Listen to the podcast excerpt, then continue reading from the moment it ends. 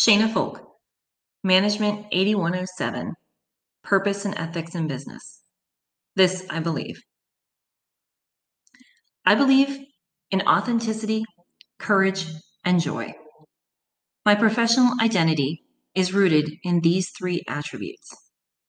But before I can have a professional identity, I first need to define what it means to me to be a professional. Bayles and Barber outline clear definitions of what defines a professional. I love the direct and authoritative presentation. But as we wrestled with these definitions in our class discussion, I struggled with the gray areas. What differentiates the professional nature of one job from another? Is a high degree of generalized and systemic knowledge a black and white differentiator? Is a system of rewards to symbolize work achievement a clear indicator of professional behavior? And what constitutes extensive training?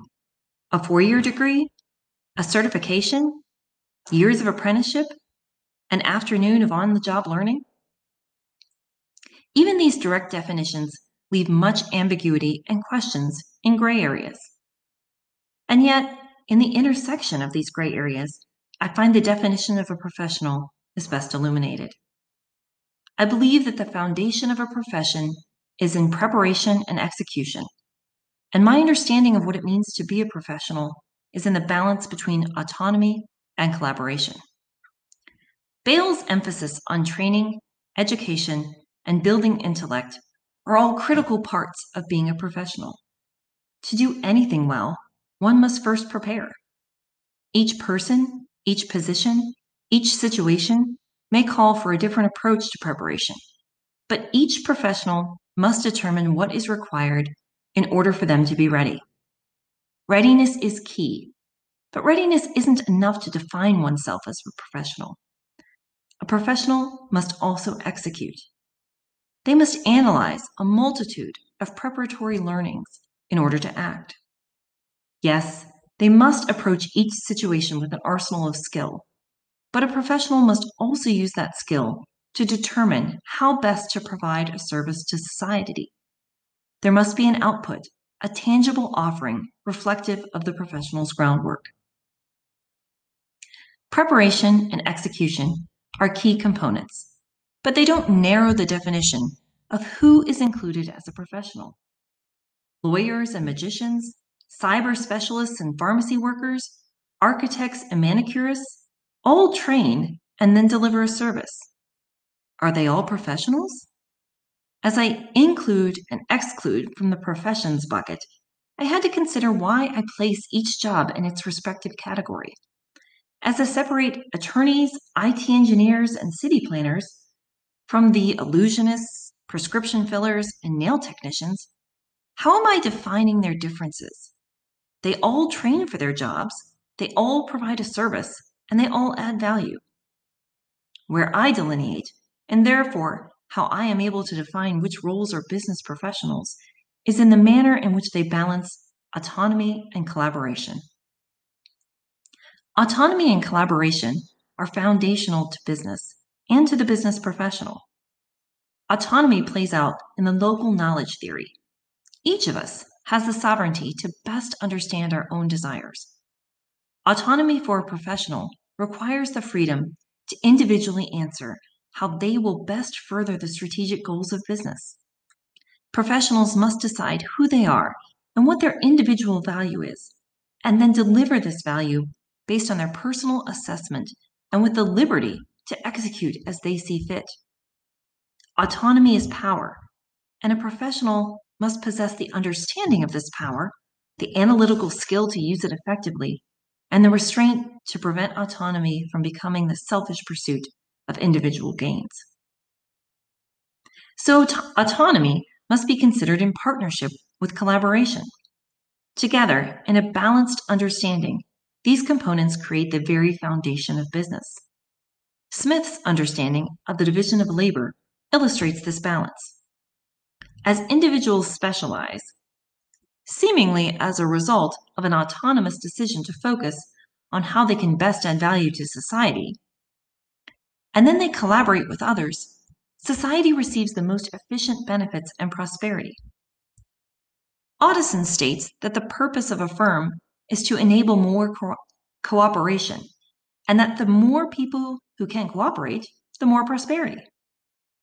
A professional who aims to add value to society must use their intellectual capability and relational ties to work together with others to achieve personal, organizational, and societal goals.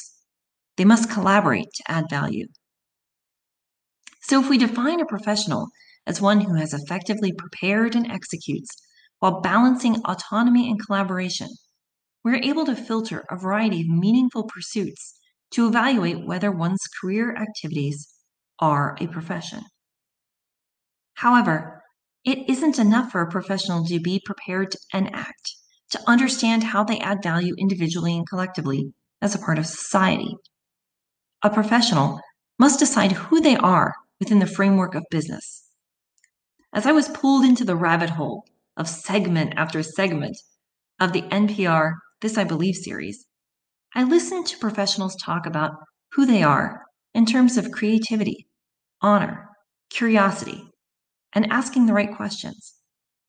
They talked about the meaning of faith, the power of overcoming setbacks and failures, of truth, of appreciation, and of optimism.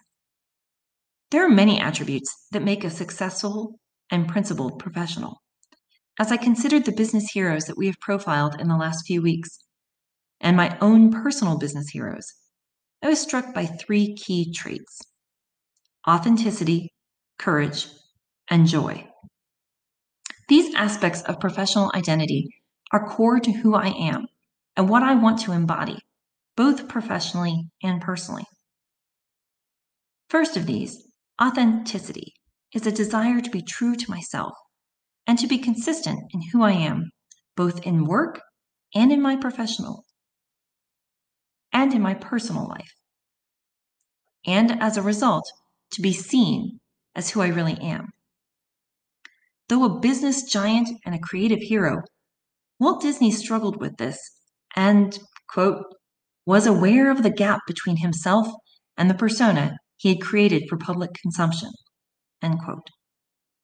My goal for, for my professional identity, to be inclusive of my whole self and to be able to share my passion, vulnerability, humor, fun, and honesty in business.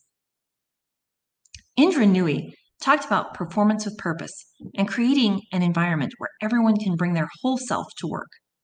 When we bring our whole selves to work, we are authentic, our true selves.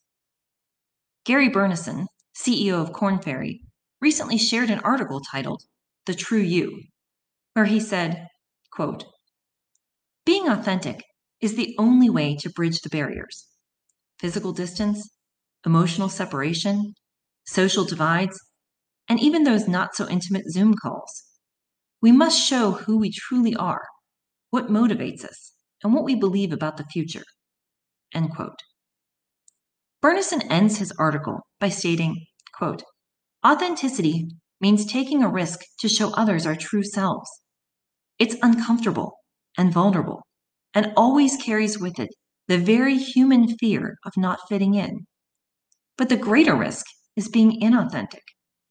Indeed, if we want to see others, we must first allow them to truly see us. End quote. I want to be seen, and I want my professional identity to include this naked, vulnerable, authentic view of myself. The second aspect of my professional identity that I want to embrace is courage. One of my heroes is Christian author, speaker, and prolific social media personality, Jen Hatmaker. Hatmaker is as authentic as they come, freely sharing her joys, her pain, her theology, her false eyelashes, and her disdain for packaged shredded cheese. Quote, first of all, don't even talk to me about bagged shredded cheese. Unless you like grody, waxy pimento cheese, just stop it forever. End quote. Hatmaker brings her whole self to everything she says and writes. But what I really love about Hatmaker is her courage.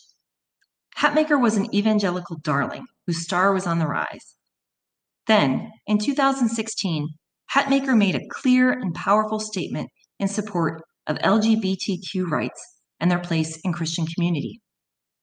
Hatmaker called out evangelicals for their insufficient tolerance of their LGBTQ brothers and sisters, and instead advocated that Christians warmly embrace all people and fully include homosexuals in the church and in Christian life.